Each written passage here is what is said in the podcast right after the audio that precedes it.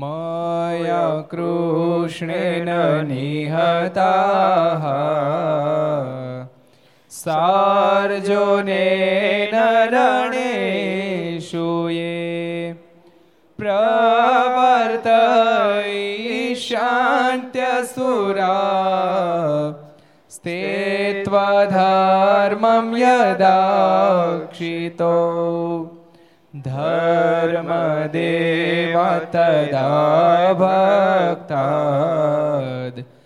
अहं नारायणो मुनिः जनिषे कौशले देशे भूमहि समगो द्विजः मुनिशापानृतां प्राप्ता नृषिंस्तात तथोद्धवम् ततो वीतासुरेभ्योः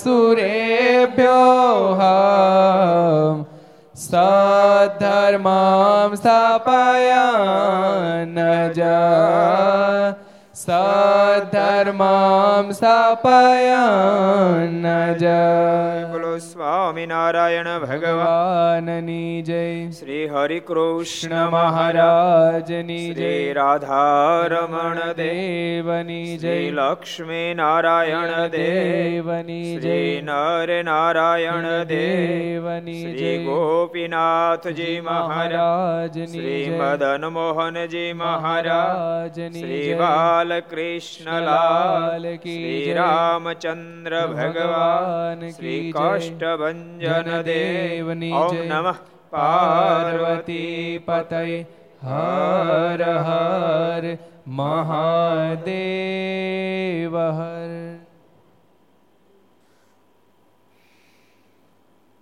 સર્વાવતારી ઈષ્ટદેવ ભગવાન શ્રી હરિના સાનિધ્યમાં તીર્થધામ સરદારના આંગણે વિક્રમ સંવત બે હજાર છોતેર શ્રાવણ સુદ, નવમી મંગળવાર, તારીખ અઠ્યાવીસ સાત બે હજાર વીસ, ઘરસભા, અંતર્ગત શ્રીહરિ ચરિત્ર ચિંતામણી, લક્ષ ચેનલ, કર્તવ્ય ચેનલ સરદાર કથા યુટ્યુબ, લક્ષ યુટ્યુબ, કર્તવ્ય યુટ્યુબ વગેરે માધ્યમથી ઘેર બેસી ઘર સભાનો લાભ લેતા શ્રી ભાઈ ભક્તોને જાજે કહે જય સ્વામિનારાયણ, જય શ્રી કૃષ્ણ, જય શ્રી રામ, જય હિન્દ, જય ભારત. ગઈકાલે શું આવ્યું હતું? કોઈને આંગળી હેઠી નથી ને? આંગળી હેઠી તો ઊભું થાવ, બીજું કશું કરવા નથી કાંઈ.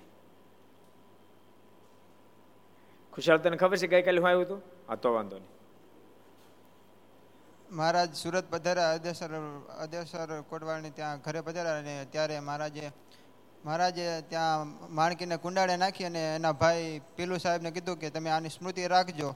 પછી પીલુ સાહેબે એનો જ્યારે અંતકાળ આવ્યો ત્યારે એને મહારાજ તેડવા માટે આવ્યા અને ત્યારે પણ મહારાજે માણકીને કુંડાળે નાખી અને પીલુ સાહેબે બધાને કીધું કે મહારાજ મને લેવા માટે આવ્યા છે અને માણકીને કુંડાળે નાખી છે અને મને દર્શન થાય છે અને હું હવે મહારાજના ધામમાં જાઉં છું.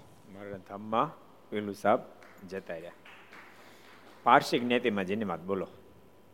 પેલું સાહેબ પારસી હતા. પણ તેમ છતાંય મહારાજની સ્મૃતિ જો રહી, ભગવાનની જો સ્મૃતિ રહી, તો મુક્તિ કરતાલ બની ગઈ. ને તો મોટી મોટી સેવા તો અર્ધેશ્વર સાહેબે કરી હતી. પેલું સાહેબ એટલી મોટી નહોતી કરી. પણ અર્ધેશ્વરજીના ભાઈ હતા. અને મહારાજના પ્રત્યક્ષ દર્શન થયા હતા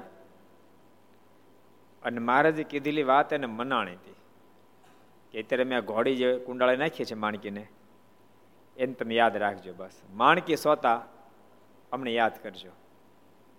તો તમારા અંતકાળે તમને તેડવા માટે આવશું, નાખી જિંદગી યાદ કરી માણકી અને મહારાજને તો અંતે મહારાજ તેડવા માટે આવ્યા. રે શ્યામ, તમે સાચું નાણું બીજું સર્વે. ક્ષણ ભંગુર. બે વસ્તુ છે. રે શ્યામ, તમે સાચું નાણું. બીજું શું છે? એકમાં શું છે?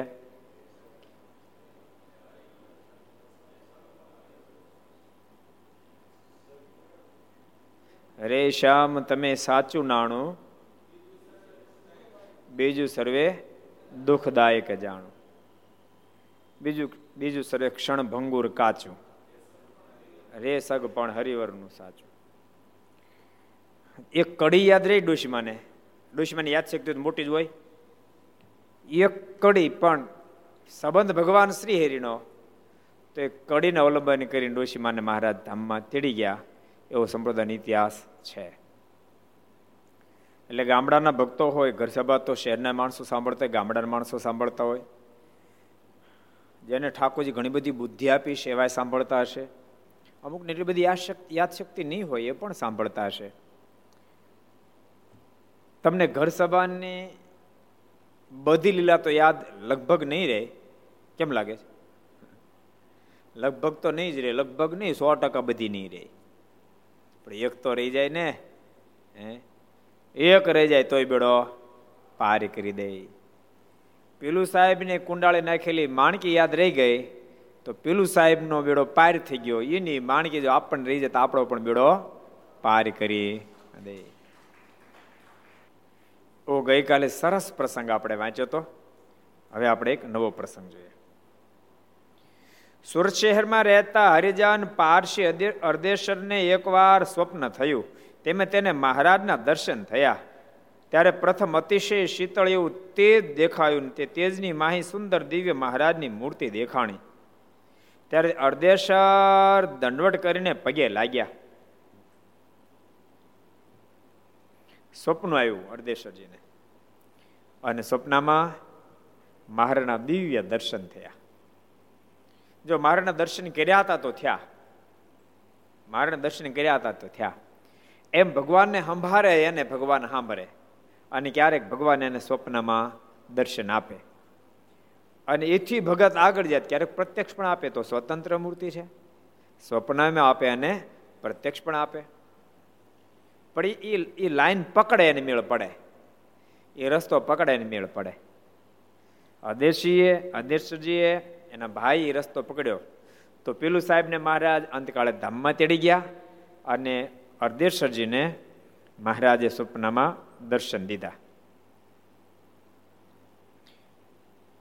પહેલા શું થયું અતિ શીતળ તેજ દેખાયું તેજની મધ્ય મહારાજની મૂર્તિને દર્શન થયા અર્ધેશ્વરજીએ ભખો ભાખે દંડવટ કર્યા દંડવટ છે ને એ દાસત્વપણાની નિશાની છે દંડવટ શું છે દાસત્વપણાની નિશાની છે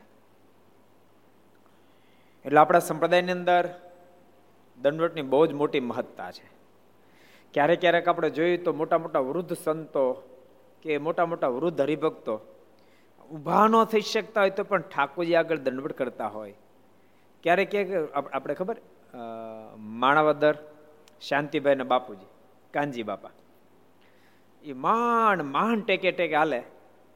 માંડ માંડ હાલી કે એક પગ ઊંચો થાય પછી બીજો પગ ઊંચો કરવામાં સમય લે. એટલી બધી નાદુરસ્ત સ્થિતિ. તોય સંતોને દંડવટ કરે. આપણને શરમ આપણે ગમે એમ ના પાડે, રોકી રાખીએ તો કરે કરે ને કરે જ. કારણ કે ભગવાન શ્રી હરિના સમકાલીન સમયથી આપણા સંપ્રદાયમાં દંડવટની બહુ અદ્ભુત રીતિ ચાલી છે, ચલાવી છે. જો કે અમે દેહમાં ઘણો બધો ફાયદો છે. સૂર્ય નમસ્કાર નથી? એમાં એમાં યોગની અંદર સૂર્ય નમસ્કાર આવે. તો એમ બહુ જ દેહને ફાયદો છે. એમ દંડવટ પણ એ સૂર્ય નમસ્કારની જેમ શરીરને ખૂબ જ ફાયદો કરનાર છે. ખૂબ જ ફાયદો કરે. પણ સંપ્રદાયની અંદર જે પ્રવૃત્તિ એની અંદર સાયન્સ પણ હશે, થોડું ઘણું દેહનું હશે, પણ વિશેષ કરીને જીવને બહુ ફાયદો થાય. કારણ કે દાસત્વપણું આવે. ઝૂકવું એ બહુ મોટી વાત છે ને? ભગવાનને આગળ ઝૂકે આચાર્યમારને આગળ ઝૂકે, સંતોની પાસે ઝૂકે, ભગવાનના ભક્તો પાસે ઝૂકે, દંડવટ કરે. મોટા મોટા સંતોય પણ ગઢપુર જાય ત્યારે તમને ખબર લીમતરુનો દંડવટ કરે. અને દાદાના દરબારગઢની અંદર દરબારગઢને દંડવટ કરે. શું કામ? તો કે આ આ, તું તું એટલી મહાનતા લઈને, એવો મોટો ખજાન લઈને બેઠેલ છો. અબજો બ્રહ્માંડો જેની ગણતીમાં ન આવ્યા ભગવાન અહીંયા બિરાજમાન થયા. એના સંબંધથી એની બહુ મોટી મહાનતા છે. કાલે આપણે ભાખરીની વાત કરી હતી. તે ભાખરીમાં તો હું તો હોઉં, ભાખરી ઘેરે ખાતા જ હોય. ભાખરી ખાતા જ હોય. તો એ આ ભાખરીને શું કામ મહાનતા? તો આ ભાખરીને મારનો સંબંધ થયો. આ ભાખરીને ભગવાનનો સંબંધ થયો. અને સંબંધથી ભાખરીની મહાનતા છે. એ ભાખરીને ફોટા જ આવ્યા બોલો. ભાખરીને ફોટા આવ્યા એક ભાખરી આખી છે અને બીજી બધા પછી દર્શન કરવા આવતા ને તે આમ લેતા લેતા આ ભાંગે છે કે અમુક તો ટ્રાય કરે. તે ભાખરી જ ભાંગે. એટલે અમુક, એક ભાખરી, બે ભાખરી કટકા છે ને એક આખી ભાખરી છે. પણ એવી નહીં હો હા, એમ લાગે આ જ બનીને હંકેલી મોકલી બોલો, એવી ભાખરી છે. ભાખરીનો ઇતિહાસ પછી મેં આ જાણ્યો. પેપરમાં પણ આ ઇતિહાસ આવ્યો હતો. એ એની કોપી જ મોકલી મને પછી. એવો ઇતિહાસ આવ્યો હતો કે મહારાજ, એમને ત્યાં સાધુ સ્વરૂપે પધાર્યા છે. અને મારા સાધુ સ્વરૂપે ગયા, બહુ દરબારનું ઘર હતું, એટલે ખૂબ ભાવિક પરિવાર, એટલે મારાને ખૂબ પ્રેમથી બોલાવ્યા. અને મહારાજને બેસવાનું આપ્યું ને પછી કીધું કાંઈ જમશો, મહારાજ કે જમશું. લાવો મેં અમે અમે જાતે રસોઈ બનાવશું. પછી મારા જાતે ભાખરી બનાવી. મહારાજ કે, પણ દૂધ હારે જોશે. એટલે કે, હમણાં, અમારી ગાય તો કે ગઈકાલે જ મૃત્યુ પામી છે. આજે જ મૃત્યુ પામી છે. પણ બાજુમાંથી દૂધ લેતા આવી મહારાજ કે, ના, એમ ક્યાં મૃત્યુ પામે? તમારી ગાય કાંઈ મૃત્યુ નથી પામી. મારે કે મારે મૃત્યુ પામી, મહાત્માજી માનો અને ગાયને લઈ હોત ને ગયા. મારે કે, મૃત્યુ નથી પામી, હમણાં આવશે ગાય ઘેરે ભાંભરતી ભાંભરતી. આમ મહારાજ કહેતો ને, ગાય આવી ઘેરે, બોલો.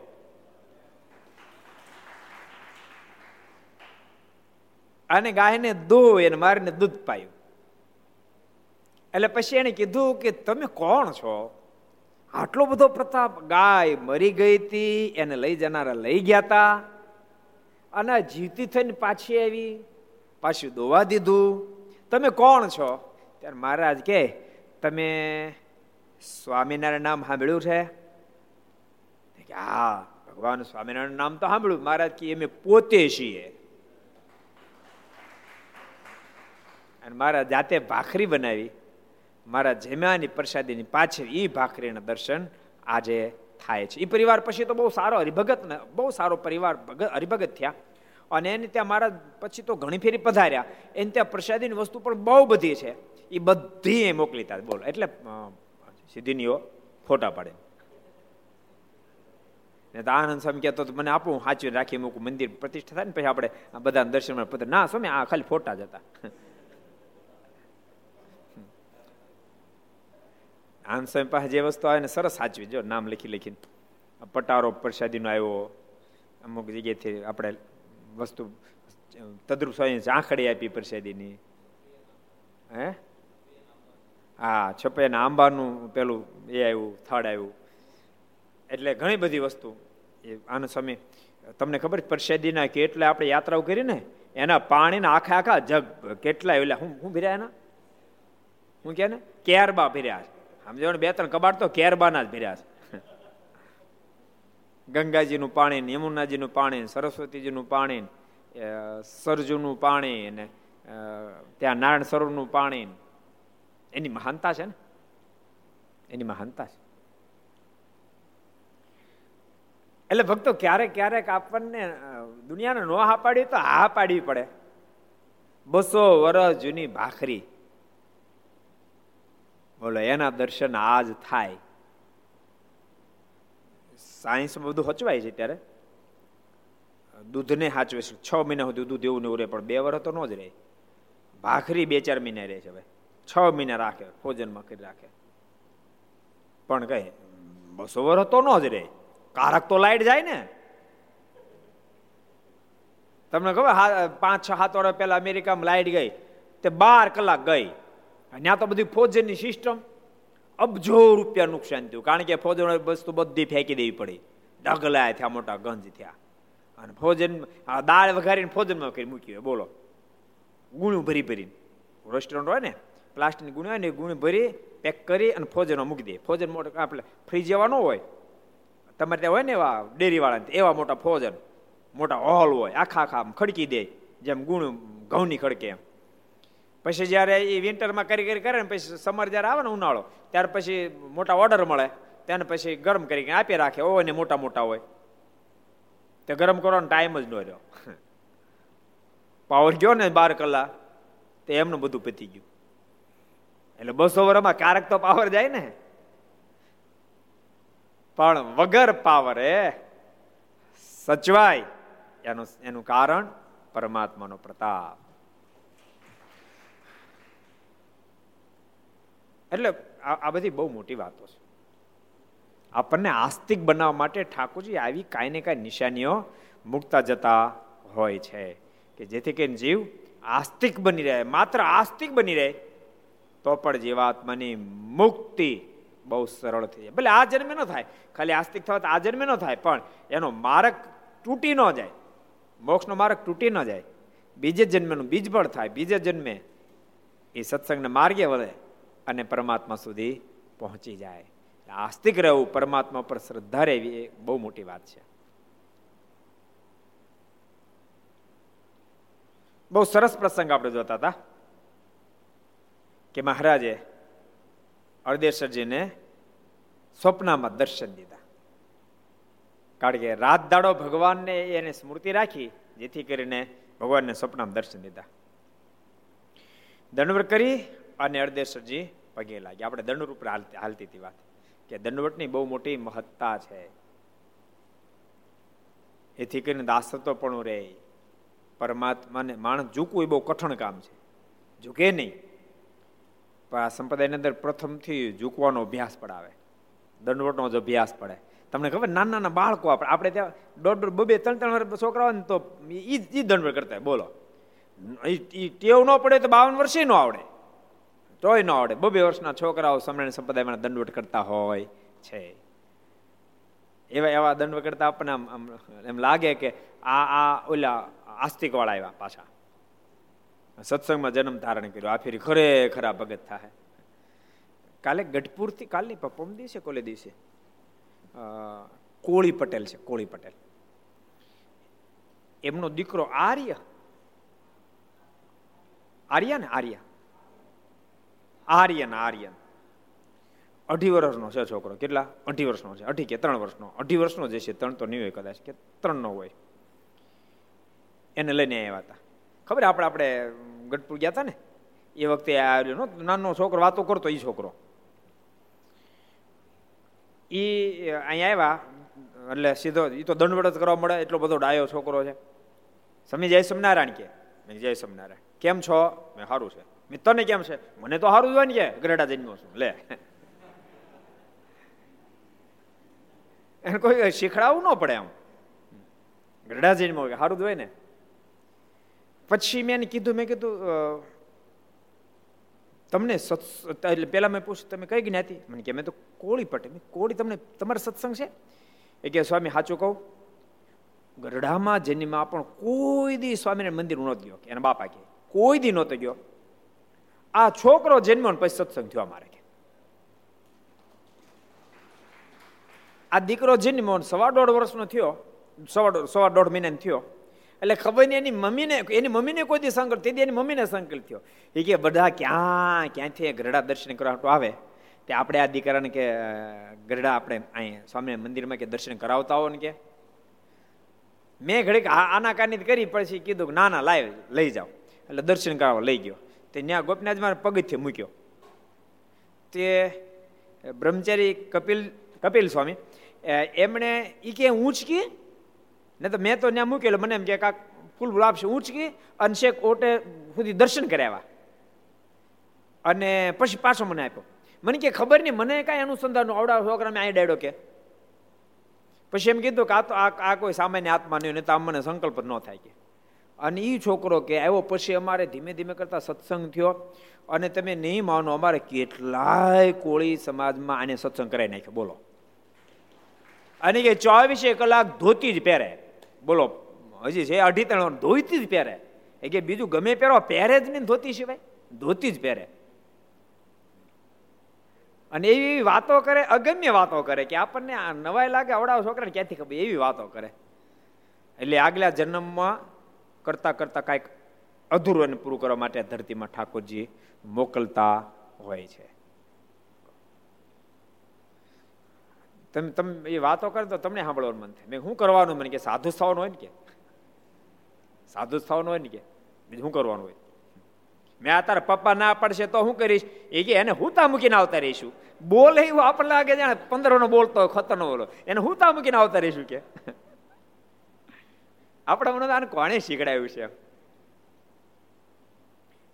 એ એ આગલા જન્મનું. બાકી અમુક અમુક તો આહા હા સાધુ ને ભાડે રાડે રાડ થાય એમ. તમારે ગમે એમ કરો ને તોય નો મંદિરે આવે.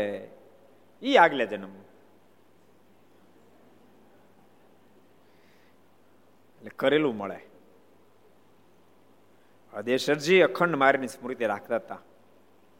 એ બળે કરીને એને આવી પ્રાપ્તિ થઈ. ક્યારેક ક્યારેક જીવાતમાં જે કર્યું હોય કરેલું જાય નહીં. આમ આમ ઇતિહાસો વાંચો ને તો આમ આપણું હૃદય રાજી થઈ જાય. આમ નાચી ઉઠે. એક સરસ પ્રસંગ તમને કહું.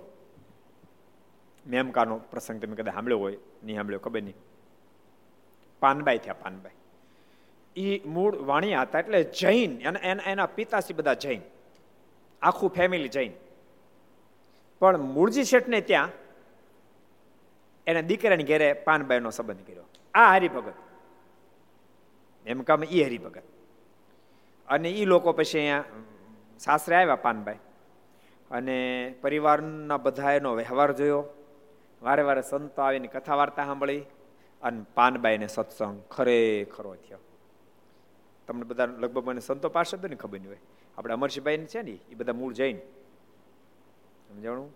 એનું ફેમિલી આખું જૈન મૂળ. એને જો કે મારાના સમકાલીન સમયથી સત્સંગ થયો. પેલાના સગા સંબંધ હજુ જૈન અમરસિંહભાઈને સસરા જૈન.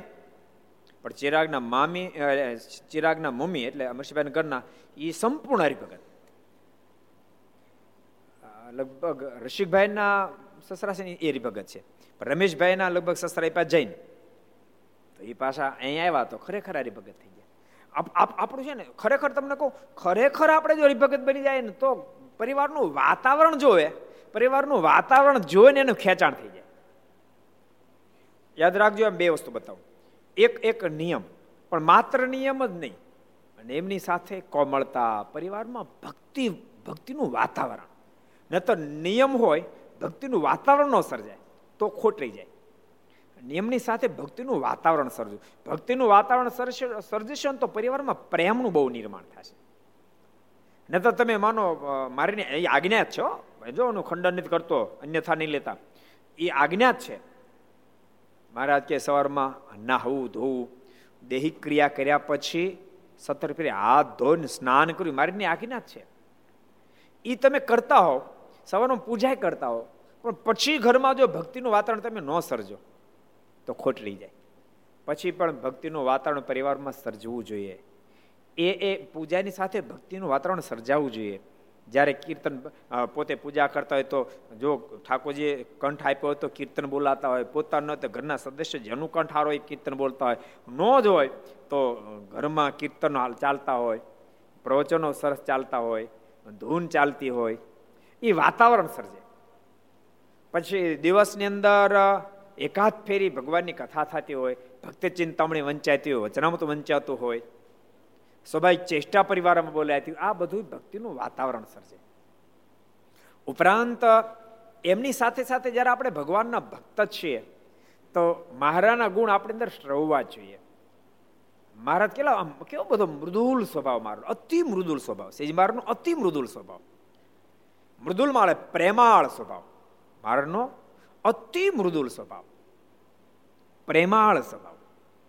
અને ભગવાનના પ્રેમને આધીન બંને દુનિયામાં પ્રેમનું પ્રાગટ્ય થાય છે અને પરમાત્માના પ્રેમને અવલંબને કરીને જ દુનિયા ગણો કે જીવ પ્રાણી માત્ર ગણો એ પરમાત્મામાં ખેંચાઈ જાય છે. એના પ્રેમથી ખેંચાય છે.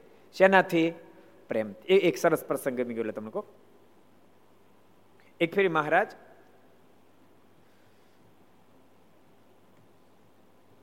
ફરતા ફરતા સિદ્ધપુર પધારેલ, સિદ્ધપુર. અને સિદ્ધપુરથી પછી મારા આગળ જતા હતા. તો સુરા ખાચર બધા દરબારો સાથે હતા. દૂર દૂર ગાયો બધી ચડતી હતી, ધણ હતું, ધણ. ચડતી હતી. ગોળે બધા ચરાવતા હતા. એટલે સુરા ખાચરને કોણ જાણે હું કુવત કૌત આવ્યું એટલે સુરા ખાચર મારે કે, મહારાજ મેં સાંભળ્યું છે કે કથામાં ભટજી ક્યારેક વાતો કરતા, ક્યારેક સંતોય વાતો કરે, કે શ્રી કૃષ્ણ ભગવાન વાંસળી વગાડતા તો ગાયો ગાંડીઓ થઈ જતી. એટલી બધી ગાંડી બનીને પરમાત્મા જ્યારે બહુ વિટરાય વળતી અને ભગવાનને ગાયોમાં ખૂબ પ્રેમ હતો અને ગાયોને ભગવાનમાં ખૂબ પ્રેમ હતો. જો કે ભક્તો ધીમે ધીમે કરતા આપણે ત્યાં ગાયોનો મહિમા સમજાવવા માંડ્યો બહુ સારી વાત છે. બહુ મહિમા સમજાણો પહેલાં ગાયનો મહિમા નહોતો, ભેંસો જેટલો નહોતો. આમાં આમાં તમે નહીં પા, ધનજી દાદા બધાને ધનાતા બધાને ખબર. અમે પોતે નાના હતા ને, ત્યારે રવિ, બારાને શેર, દૂધ હતું, ભેંસનું, બારાને શેર, દોઢ રૂપિયા લીટર. અને દસ આને શેર ગાયનું દૂધ. ગાયનું દૂધ દસ આને શેર, ભેંસનું બાર આને શેર. એટલે એનો બદલો શું થયો? ભેંસની કિંમત વધારે. પછી ઘી પણ ભેંસનું ઘી હોય તો પચીસ રૂપિયા કિલો, ગાયનું ઘી હોય તો વીસ રૂપિયા કિલો. એવી ધના સાચી વાત ને? એમ હતું ને? બે ઓછું જ હોય કિંમત. દૂધમાં ઓછી કિંમત હોય ને ઘીમાં ઓછી હોય. પણ ઠાકોરજીએ મહેરબાની કરી લોકોને ગાયનો મહિમા સમજાણો. તમને ખબર? બબે લાખ, પાંચ પાંચ લાખ, દસ દસ લાખ રૂપિયા ગાયના અત્યારે આવે. ઓરિજિનલ ગીર ગાય દસ દસ લાખ રૂપિયા. વિચારો તમે. એક એક એક હરિભગત મને હમણાં કહેતા મને કે એક આખલો આવ્યો છે ગીર ગાયનો ઓરિજિનલ સત્યાવીસ લાખમાં આખલો લાવ્યા છે. બોલો. એ ધીમે ધીમે કરતા એ ગાયની મહાનતા અને ભક્તો આ ગાય, માને ગીર ગાય, દેશી ગાય એ એ પરમાત્માને જે ખૂબ ગમી અને પરમાત્માને જે ગાયું એ ખૂબ રાજી કર્યા અને પ્રભુના વિરહમાં જેણે દેહ છોડી દીધા. એ જર્સી નહોતી. સમજાય તમને? જર્સી નહોતી? એ આ ઓરિજિનલ ગાયો હતી.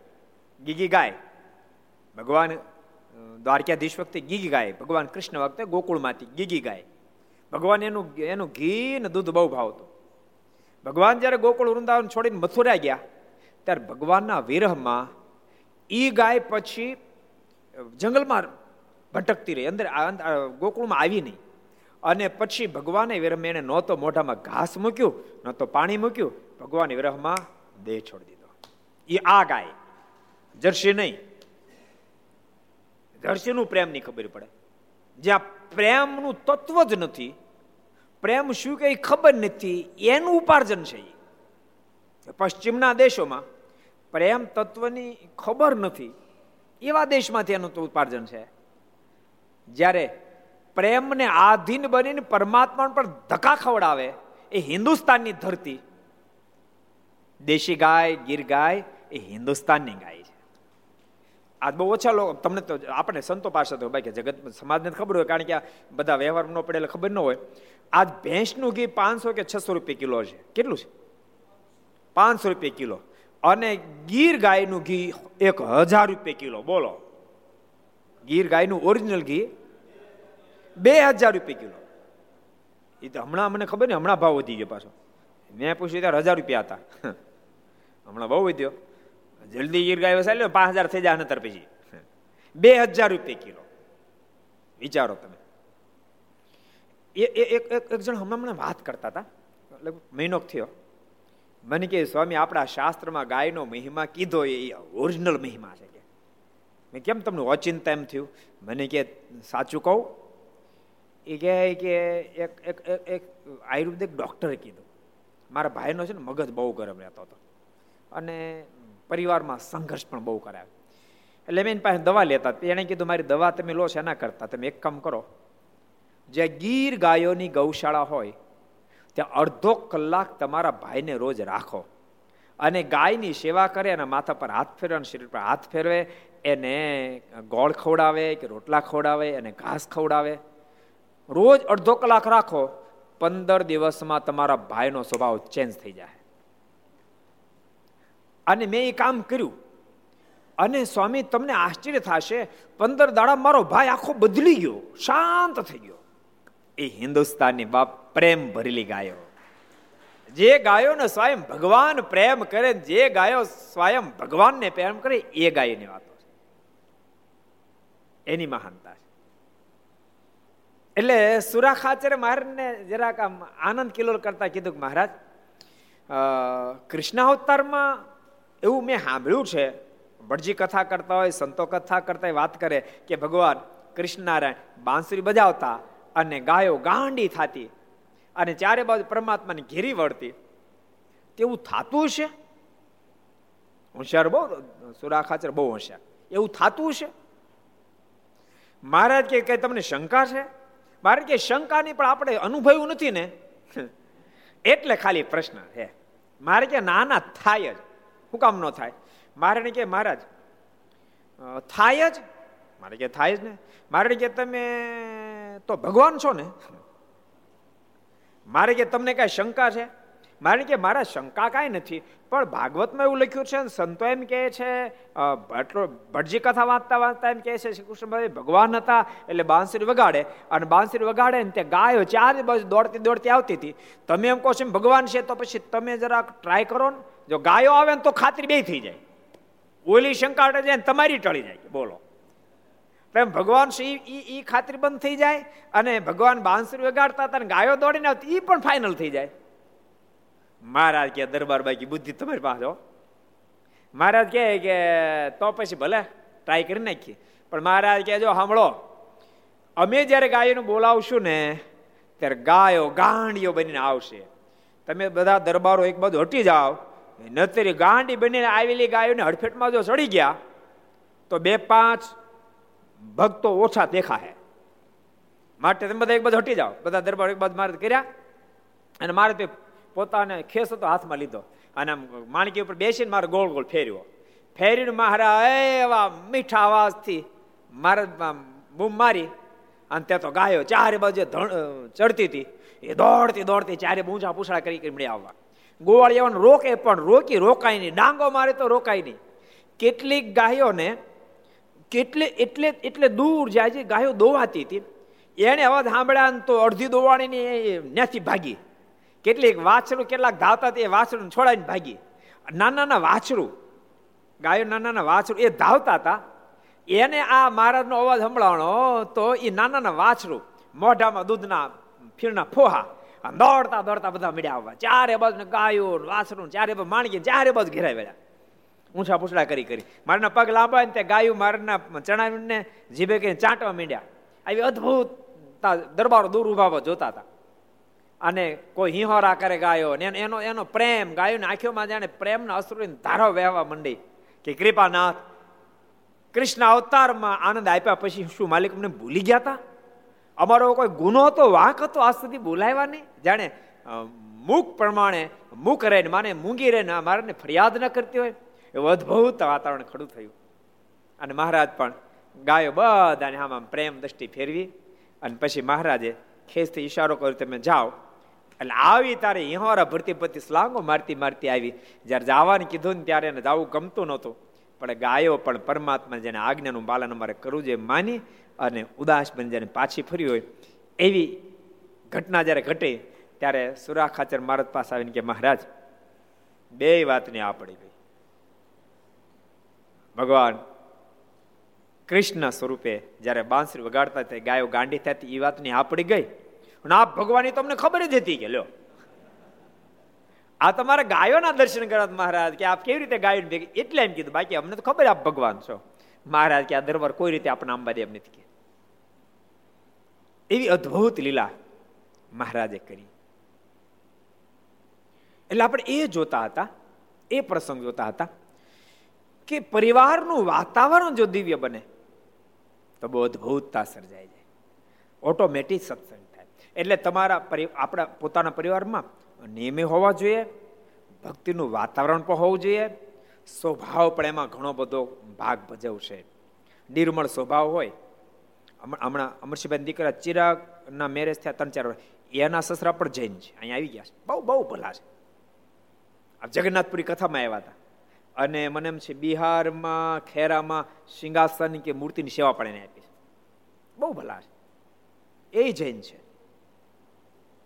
પણ આખો પરિવાર, ચિરાગના, ધર્મપત્ની, એ પણ સરસ હરિભગત થઈ ગયા.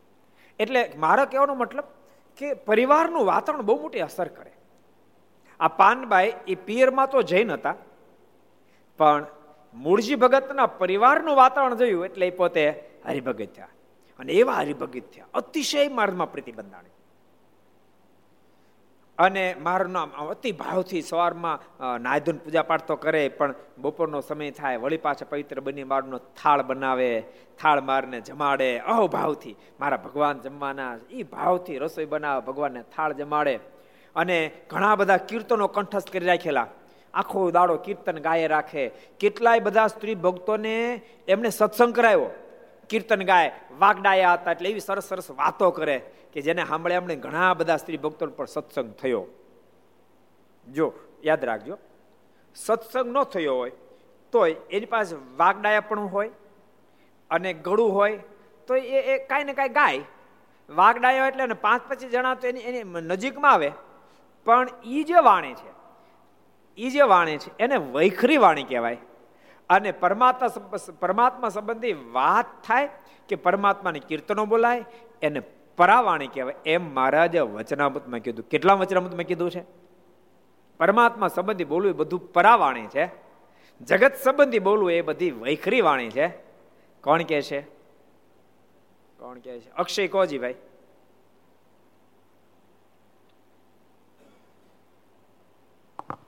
સાળંગપુરનું છઠ્ઠું સારંગપુરનું છઠ્ઠું વચનામું છે. એટલે ભગવાનના ભક્તો બધાને કહું છું, ઘર સભા જેટલા સાંભળો છો ઠાકોરજી જ્યારે આપણને બુદ્ધિ આપી છે, વાણી આપી હોય, તો પરિવારમાં કીર્તનો બોલજો ઘર સભામાં માનો તમને કોઈ પ્રસંગ ગમી ગયો, કોઈ વાત તમને ગમી ગઈ, તો એ વાત તમે તમારા સગા સંબંધી કોઈને શેર કરજો, મોકલજો, એને સંભળાવજો. જો કોને કેટલી મુમુક્ષતા આપણને ખબર ન હોય, આપણને ખબર ન હોય બહુ મુમુક્ષા ધરતી પર હોય છે. પૃથ્વી પર હજાર પૃથ્વી પર હજારો બિયારણો પડેલા હોય, પણ પાણીનો જોગ ન થાય, ત્યાં સુધી એક એક કોટો ન કાઢે તમે ઉનાળો જો એક જમીનમાં તો એક બિયારણ ન દેખાય, પણ વરસાદ થાય, અને પાંચમે દાડે આટા મારો જાઓ, આટો મારો જાઓ ને, તો જાણે આખી પૃથ્વી લીલો, બિસ્તરો પાથરીને પોઢી હોય એવા દર્શન થાય. એમ મુમુક્ષ બહુ હોય, પણ એને એવો જોગ બિચાર ન થાય. જોગ થઈ જાય તો ખરેખર થાય. પણ ભાઈ બહુ સારા હરિભગત થયા એમાં એમાં ઘટના ઘટી. મહારાજ બાજુમાં શિયાણી ગામ પધારેલા. એને ખબર પડી. એટલે સ્ત્રી ભક્તો રોજ સત્સંગ તો કરાવતા જ હતા. પંદર, વીસ, પચીસ સ્ત્રી ભક્તો બધા ભેગા થતા કીર્તન ભક્તિ કરતા હતા. એને કીધું કે મહારાજ અહીંયા પધારે, અહીંયા સુધી આવ્યા હાલો, આપણે બધા દર્શન કરવા જાય બધા સ્ત્રી ભક્તો બધાને સાથે લઈ અને દર્શન કરવા માટે ગયા. ઘણા બધા સ્ત્રી ભક્તો ઘણા બધા ગયા. અને જ્યાં ગયા ને શિયાણી ગામ તો મહારાજ બાર ગાડા બાર મહારાજ માટે સરસ આસન કરેલું. અને સ્ટેજ બનાવેલું, ગાડાનું સ્ટેજ બનાવેલું. એના પર મહારાજ બિરાજમાન હતા મારા સરસ કથા વાર્તા કરતા હતા. અને ત્યારબાદ કથા વાર્તા આ બધા સ્ત્રી ભક્તો દૂર બેસીને સાંભળે. પછી મહારાજે બધાને લાભ આપ્યો એટલે બધા ચરણનો સ્પર્શ કરવા માટે જતા હતા. તો એમાં આ સ્ત્રી ભક્તો ઊભા રહી ગયા. એમાં પાનબાઈ પણ ઊભા રહી ગયા. પણ હજી તો લાઈન બહુ હતી, એટલે પાનબાઈના મનમાં સંકલ્પ થયો. કે મનુસ્તન ધારણ કરીને મારા ત્યાં ધરતી પર પધારે એના દર્શન તો થાય જ છે. પણ અક્ષરધામમાં મહારાજ કેવા સ્વરૂપ બિરાજતા હશે? આ મારાના સ્વરૂપમાં પૂર્ણ નિશ્ચય હતો. અક્ષરધામ મહારાજ કેવા સ્વરૂપ બિરાજતા હશે? આવું નવું સ્વરૂપ હશે કે આના કરતા કઈ જુદું હશે? આ ઊભા ઊભા સંકલ્પ કરતા હતા.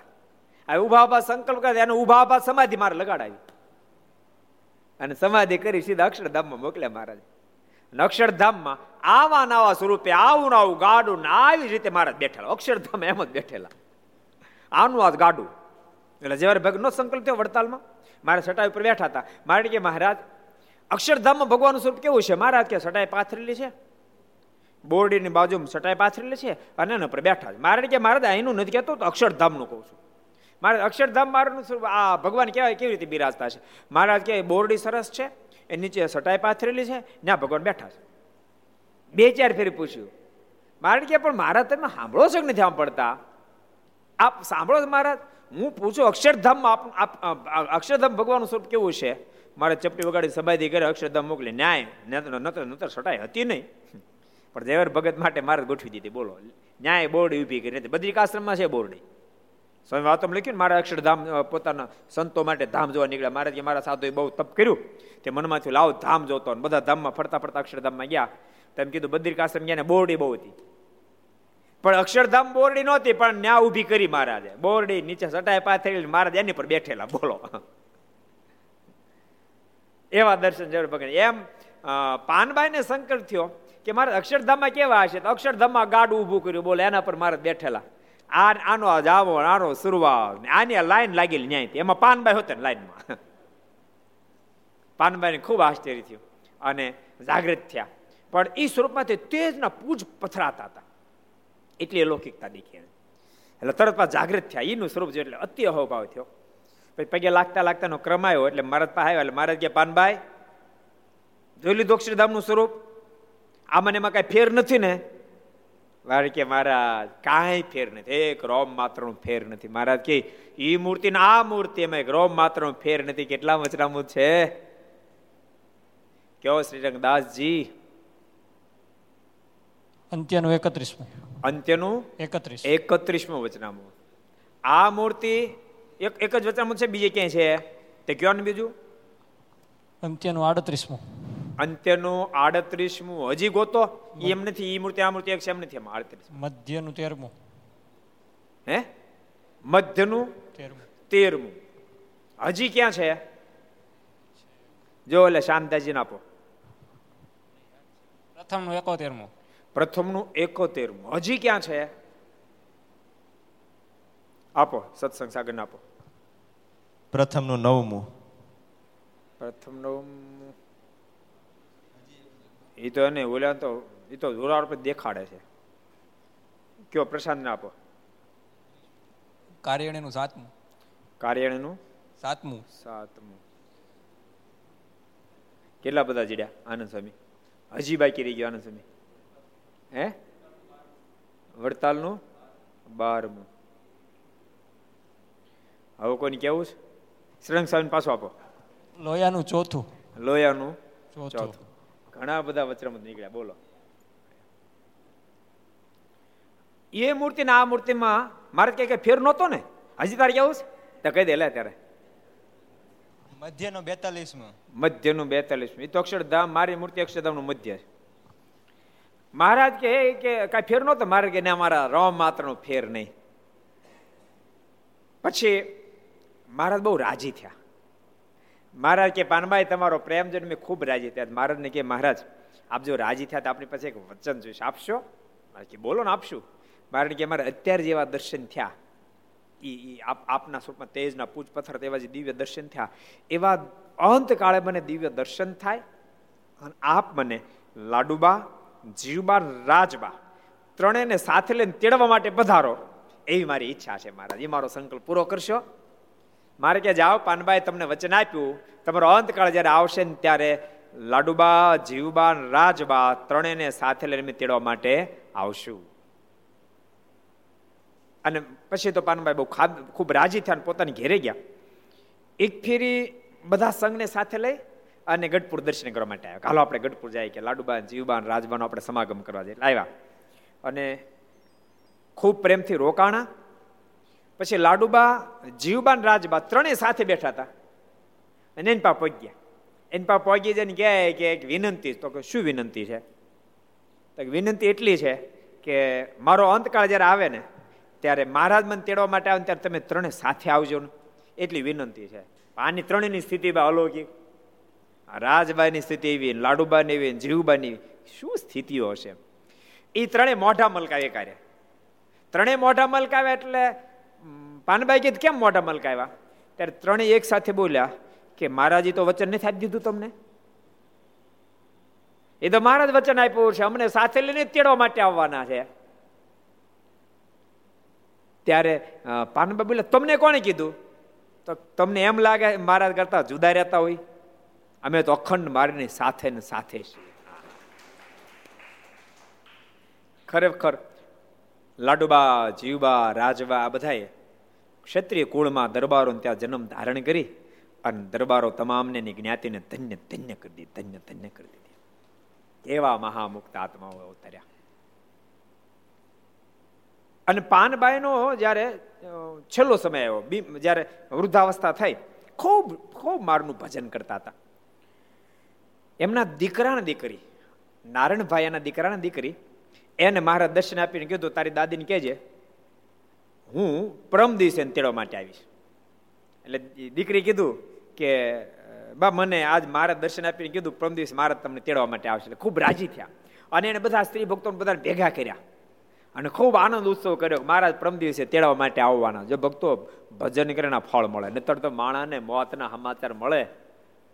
વગર મોતે મરી જાય. વગર મોતે મરી જાય. માણસ મોતથી ખૂબ ડરે છે. શું કામ? મોતને મોત બગડે એવું જ આખી જિંદગી કર્યું છે. મોત સુધરે એવું જો કર્યું હોય તો મોતથી ડરવાની કોઈ કોઈ સંભાવના નથી, કોઈ જરૂરિયાત નથી. પણ પાનભાઈ બધાને ભેળા કર્યા. અને એ બધાને ભેળા કર્યા, ધૂન ધૂન ભજન બધા કરતા હતા. એના બીજા દીકરા રામજીભાઈ, એ પાનભાઈના પગચંપી કરતા હતા, ઢોલિયા પર બેઠા બેઠા. અને એ જ વખતે મહારાજ તેડવા માટે પધાર્યા. લાડુબા, જીવબા, રાજબા ત્રણે હારે એટલે તરત એણે રામજીભાઈને કીધું કે બેટા, રાજબા, લાડુબા, જીવબા અને મહારાજ પધાર્યા છે. તે તમે બધા પુરુષો એક બાદ જતા રહ્યો. ને તેને ઉપવાસ પડશે કે. લાડુબા, જીવબા રાજવાનો ઉપવાસ પર તમે બધા જાઓ અને મહારાજ પોતે આ બધા મુક્ત આત્માને સાથે મને તેડવા માટે આવ્યા છે.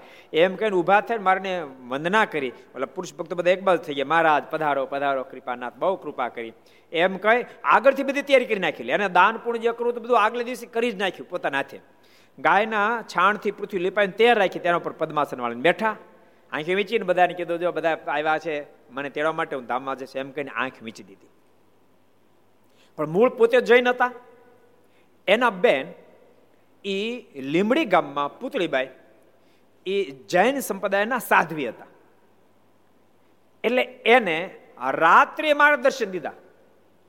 દર્શન દઈને કીધું કે તમારી બેનને પાનબાઈને અમે ધામમાં તેડી ગયા છીએ. એટલે આના મનમાં થયું બની શકે? આ સાચું છે, ખોટું? મને આ ભ્રાંતિ છે કે હકીકત છે?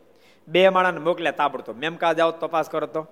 મેમકા ગયા અને તપાસ કરીને પાછા આવ્યા તો ખબર પડી ખરેખર પાનબાઈએ તો એ કીધા પ્રમાણે દેહ મૂક્યો છે ને ધામમાં સીધા આવ્યા છે. ત્યારે પુતળીબાઈના મોઢામાં શબ્દો નીકળ્યા. અત્યાર સુધી માનતી હતી કે પાનબાઈ ભેળવાઈ ગઈ. આજ મને ખબર પડી કે પાનબાઈ તરી ગઈ. એ હું ના કરી શકી જે પાનબાઈ કરી ગઈ. એટલે ભગવાન તો પ્રગટ છે. ભગવાન તો પ્રગટ છે. એટલે જ્યારે પરમાત્માની સ્મૃતિ જીવાત્મા રાખે, ત્યારે પરમાત્માની જીવાત્માને ઝાંખી થાય. બહુ સરસ પ્રસંગ આપણે વાંચતા હતા કે અર્ધેશ્વરજીને સ્વપ્ન થયું, સ્વપ્ન મારના પ્રત્યક્ષ દર્શન થયા. શીતળ, શાંત, તેજ પથરાયું. મારે દંડોર પ્રણામ કર્યા. એ વખતે મહારાજે અર્ધેશ્વરના બાલમાં કુમકુમનો ચાંદલો કર્યો. ને કહ્યું જે સવારમાં તને આ શહેરની સુબાગીરી મળશે. બાલમાં ચાંદલો કર્યો. મારે કીધું, આવતીકાલે તને આ નગરની સુબાગીરી મળશે. એમ કહીને અંતર ધ્યાન થઈ ગયા. સવાર અદેશ જાગ્યા ને દર્પણમાં પોતાનું મુખ જોયું તો કપાળમાં ચાંદલો ભાલ્યો ને પોતે મનમાં આશ્ચર્ય પામ્યા. હવારમાં જાગીને જોયું તો કપાળમાં ચાંદલો ભાળ્યો મહારાજ કીધું, તને સુબાગીરી મળશે નક્કી થઈ ગયું. જરૂર મળશે. ને તે પછી રાજાએ બોલાવીને સુરત શહેરની સુબાગીરી તેને આપી. તે અર્ધેશ્વરે પરચો લેખ્યો ને મહારાજનો પાકો નિશ્ચય થયો. ને મહારાજે પોતાની જે પાઘ આપેલી હતી, તે તેણે કાચના ઘરામાં રાખીને દરરોજ પોતે તે પાઘની પૂજા કરતા ને સ્વામિનારાયણ નામની માળા ફેરવતા. એ તો એ ભરોસો, વિશ્વાસ તો હતો આ ઘટના ઘટ્યા પછી ઓર મહારાજમાં પ્રતિબંધાણી. મારીને આપેલી પાઘની રોજ પૂજા કરતા અને રોજ ભગવાન સ્વામિનારાયણ નામની માળા ફેરવતા. તે અર્ધેશ્વરજીના જીવન ચરિત્રની ચોપડી કોઈ પારસી વિદ્વાન લખી છે. તેમાં અદેશજીની હોશિયારીનું બહુ જ વર્ણન કરેલું છે. બહુ જ હોશિયાર, બહુ ડાયા માણસ, એનું વર્ણન છે. અને લખ્યું છે કે તે અર્દેશજી પોતે પારસી હતા છતાં એની જે ચોપડી બહાર પડી છે અર્દેશજીની એની નામ લખ્યું છે કે પોતે પારસી હતા છતાં હિન્દુના દેવ સ્વામિનારાયણની પાક પોતે હંમેશા પૂજતા તેમ, તેમના નામની માળા ફેરવતો, એવું એની ચોપડીમાં લખ્યું છે. કોઈ પારસી જ બહાર પાડી છે. એને એવું લખ્યું છે કે અદેશ ખૂબ બુદ્ધિશાળી હતા અને પારસીઓ છતાંય હિન્દુ ધર્મના દેવ ભગવાન સ્વામિનારાયણ એની પાગને રોજ પૂજતા અને રોજ એની માળા ફેરવતા. એ અધ્યક્ષજી વર્ષો વર્ષ કાર્તિક સુદ બીજના દિવસ સુરતના તમામ હરિજનોને તથા પોતાના મિત્ર, પારસી વગેરે સર્વે બાય ભાઈને તેમજ મંદિરમાં જે સાધુ હોય તેમને પોતાની ઘેર બોલાવતા. પારસી લોકો છે ને, આમે બહુ સ્વભાવ બહુ સ્મૂથ. ભણતા ત્યારે પાઠ આવતો, ખબર? એક બહુ સરસ પાઠ આવતો. કે પારસી લોકો જ્યારે ભારતમાં આવ્યા, એટલે જે કોઈ રાજા મહારાજા હોય એને એમ કીધું કે અમારે અહીં અમારે અહીંયા નિવાસ સ્થાન કરવું છે. એટલે રાજાએ એને આખો દૂધનો પ્યાલો ભરીને મોકલ્યો. એટલે એમ કહેવા માગતા હતા, અમારી એટલી બધી વસ્તી છે ને, ગીચો ગીચ બધા ભરેલા તમે રોકાઈ શકો પોઝિશન નથી. તો એણે સાકરનો ભૂકો એ દૂધની અંદર ભેળીને મોકલ્યો, અંદર નાખીને. અને કીધું મહારાજાને પાજો. અને ઓલા જે સાકર ભૂકો નાખીને મોકલ્યો એ લઈને આવ્યો માણસ. એણે કીધું કે આ ગ્લાસ મેં એને બતાવ્યું ને કીધું કે અમારા મહારાજાએ ગ્લાસ ગ્લાસ મોકલ્યો છે તમારી માંગણીને સામે. એટલે એણે કે સાકર નાખી અને પાછો મોકલ્યો. એટલે મહારાજા સમજી ગયા કે એમ કહેવા માંગે છે કે તમારી વસ્તી ખીચો ખીચ છે, એનો ખીચો ખીચ છે એવું તમે જે કહો છો, અમને ખબર છે કે ઘણા બધા પ્રદેશી લોકો આવ્યા છે અને આ દેશને પછી હેરાન કરે છે. એટલે તમે અમને નિવાસસ્થાન આપવા માંગતા નથી. પણ અમે એના જેવા નથી. અમે તો દૂધમાં સાકર ભળાય એમ હિન્દુ લોકોની સાથે ભળી જાશું. અને એક પણ ઇતિહાસ એવો નથી કે પારસી લોકોએ ક્યારે પણ આપણી સંસ્કૃતિ ઉપર કોઈ હુમલો કર્યો કે આપણને નુકસાની પહોંચાડે એટલે એની એની જ્ઞાતિ સ્મૂથ છે. એટલે તો કાર્તિક સુદ બીજે. જ્યારે મહારાજ કાર્તિક સુદ બીજની પાક આપી. તે દિવસે મોટો ઉત્સવ કરે ત્યારે એના ભાઈ તો તેડા સાધુ સંતો, હરિભક્તોને બોલાવે એના ભાઈઓને પણ બોલાવે. તેમજ મંદિરમાં જે સાધુ હોય તેમને પોતાની ઘેર બોલાવતા. પછી પાકની પૂજા કરી તે આરતી ઉતારતા. પાગની પેલા પૂજા કરી, પછી આ પાગની આરતી ઉતારતા દંડવટ પ્રણામ કરતા પછી દંડવટ કરે. ને પછી સાધુની પણ પૂજા કરતા. ને મોટી કથરોટમાં સંતોની પણ પૂજા કરી. મોટી કથરોટમાં પતાસા ભરીને પાગને નિવેદ ધરી. પતાસા ભરીને પાગને નિવેદ ધરે. સૌને પ્રસાદી વેચતા અને સાધુ હરિજનોને હરિજનો કીર્તન ગાતા એ પ્રસાદ બધા વેચે સંતો હોય હરિભક્તો બધા કીર્તન ગાય. એકવાર સંવંત ઓગણીસો સાત, એટલે મારા ધામમાં સીધે પછી કેટલા વર્ષે? કોણ કે છે? મારા ધામમાં સીધે પછી કેટલા વર્ષે? આમાં કેમ ઓલું ઉલેન જેમ તમારે જવાબ એમ માંગણું તો ખાવ તો કામ બાકી તમે કરો પાંચ મિનિટ. એમાં કઈ મોટી માતા ને આ માંગણું છે થઈ જાય નહીં રવિ? કેટલા વર્ષે? ધીમે ધીમે થઈ. હવે કોઈને પૂછવું નથી. કેટલા વર્ષે? એટલો બધો ટાઈમ લીધો. સારું થયું, જવાબ બરાબર છે. એકવીસ વર્ષે. એકવીસ વર્ષ પછી, ઓગણીસો સાતની સાલમાં અમદાવાદવાળા કવિ દલપતરામ ડાયાભાઈ સુરતમાં આવેલા. કવિ દલપતરામ. જેમણે બહુ અદભુત સંપ્રદાયની સેવા કરી. અદભુત સેવા કરી. વિહલાલજી મહારાજે ગામડે ગામડે ફરી ત્યારે આપણે ભક્ત ચિંતન સાહિત્ય એકઠું કરીએ છીએ ને, એમ સ્વામિનારાયણ સંપ્રદાયના તૃતીય આચાર્ય શ્રી વિહલાલજી મહારાજે ગામડે ગામડે ફરી ફરી અને બહુ જ ઇતિહાસો જે સંપ્રદાયમાં નહોતા લખાયેલા આવા ઘણા બધા ઇતિહાસો જે મુખોન્મુખ કહેવા ત્યારે થાવ નજીકનો સમય માટે મળેલો સમાજ જ હતો. તો ઇતિહાસ જો એકઠા કર્યા અને એ સાહિત્ય જે એકઠું થયું એને પછી રાગ રાગણી બેસાડાયું. જેનો ગ્રંથ બન્યો હરિલીલા મૃત ગ્રંથ, બહુ અદભુત ગ્રંથ બન્યો. એના એની એને લખનારા, રચના કરનારા. એવા કવિ દલપતરામ. એ સુરત આવેલા તે કાર્તિક સુદ બીજને દિવસ સૌ સાથે તે પાકના દર્શન કરવા ગયા હતા. કાર્તિક સુદ બીજે બધાને બોલાય ત્યારે કવિ દલપતરામ પણ ગયા હતા. તે વખતે તેમણે એક કવિત કરેલું, એને કવિત કર્યું છે. સવયો બનાવ્યો. પાવડીઓ દીની પૂજન કુ પ્રભુ ભરત કી ભક્તિ ભલી લગ્યા. ભગવાને ભરતજીની ભક્તિ ભલી જ્યારે લાગી ત્યારે પગમાંથી પાવડી કાઢીને ભરતજીને અર્પણ કરી. તેલ કટોરી દીની હનુમંતકુ સીતા કી શુદ્ધ લીની બગિયા. સીતાજીને સંભાળ લેતાની સાથે એને તેલ કટોરી દીની. એટલે તેલ ચડવાનો અધિકાર એટલે હનુમાનજીને પ્રાપ્ત થયો. બધા તેલ એટલે ચડાવવા હનુમાનજીને. મહેતા નરસિંહકુ હાર દિયો, જબ જીભ મેં ભક્તિ ભલી જગ્યા. દર્શન દેવ ઘનશ્યામ, દર્શન દેવ ઘનશ્યામ, નાથ મોરી અખિયા પ્યાસી. જ્યારે હૃદયમાં ભક્તિનું પ્રાગટ્ય થયું, ત્યારે પરમાત્માએ પ્રગટ થાય અને કંઠમાંથી ગુલાબનો હાર કાઢીને આપ્યો. ત્યું એવી રીતે અર્ધેશરકુ પરમેશ્વર રીજી અર્ધેશ્વરને ભગવાન રાજી થાય. દીની આપકી પગ્યા પોતાની પાગ ભગવાને અર્ધેશ્વરજીને આપી. તે અધ્યક્ષજી જીવ્યા ત્યાં સુધી તે પાગની પૂજા કરીને અંતે અક્ષરધામમાં સીધાવ્યા એ પ્રસંગ સાથે કથન આપણે વિરામ આપશું. એ શબ્દોની સાથે આવો, આપણે પાંચ મિનિટ પ્રાર્થના સાથે ધૂન કરશું. स्वामी नारायण नारायण नारायण स्वामी नारायण नारायण नारायण स्वामी नारायण नारायण नारायण स्वामी नारायण नारायण नारायण સ્વામી નારાયણ સ્વામી નારાયણ સ્વામી નારાયણ સ્વામી નારાયણ સ્વામી નારાયણ સ્વામી નારાયણ સ્વામી નારાયણ સ્વામી નારાયણ સ્વામી નારાયણ નારાયણ નારાયણ સ્વામી નારાયણ નારાયણ નારાયણ સ્વામી નારાયણ નારાયણ નારાયણ સ્વામી નારાયણ નારાયણ નારાયણ સ્વામી નારાયણ સ્વામી નારાયણ સ્વામી નારાયણ સ્વામી નારાયણ સ્વામી નારાયણ સ્વામી નારાયણ સ્વામી નારાયણ સ્વામી નારાયણ સ્વામી નારાયણ નારાયણ નારાયણ સ્વામી નારાયણ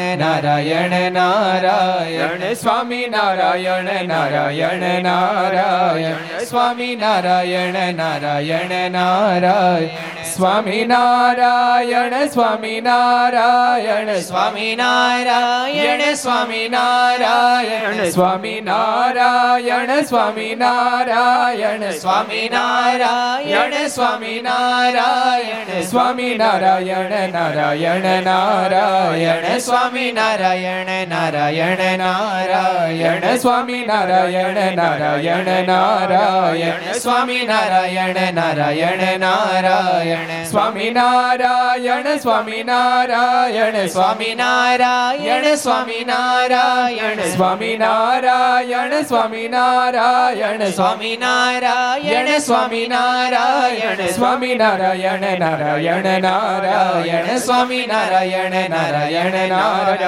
સ્વામી નારાયણ નારાયણ નારાયણ સ્વામી નારાયણ નારાયણ નારાયણ સ્વામી નારાયણ નારાયણ નારાયણ સ્વામી નારાયણ નારાયણ નારાયણ સ્વામી નારાયણ નારાયણ નારાયણ સ્વામી નારાયણ નારાયણ નારાયણ સ્વામી નારાયણ નારાયણ નારાયણ સ્વામી નારાયણ નારાયણ નારાયણ સ્વામી નારાયણ નારાયણ નારાયણ સ્વામી નારાયણ નારાયણ નારાયણ સ્વામી નારાયણ નારાયણ નારાયણ સ્વામી નારાયણ નારાયણ નારાયણ. બોલો સ્વામિનારાયણ ભગવાન શ્રી હરિ કૃષ્ણ મહારાજ શ્રી રાધારમણ દેવ શ્રી લક્ષ્મી નારાયણ દેવ શ્રી નર નારાયણ દેવ શ્રી બાલકૃષ્ણ લાલ શ્રી રામચંદ્ર ભગવાન શ્રી કાષ્ટભંજન દેવ ઓમ નમઃ પાર્વતી પતય. હર હર મહાદેવ હર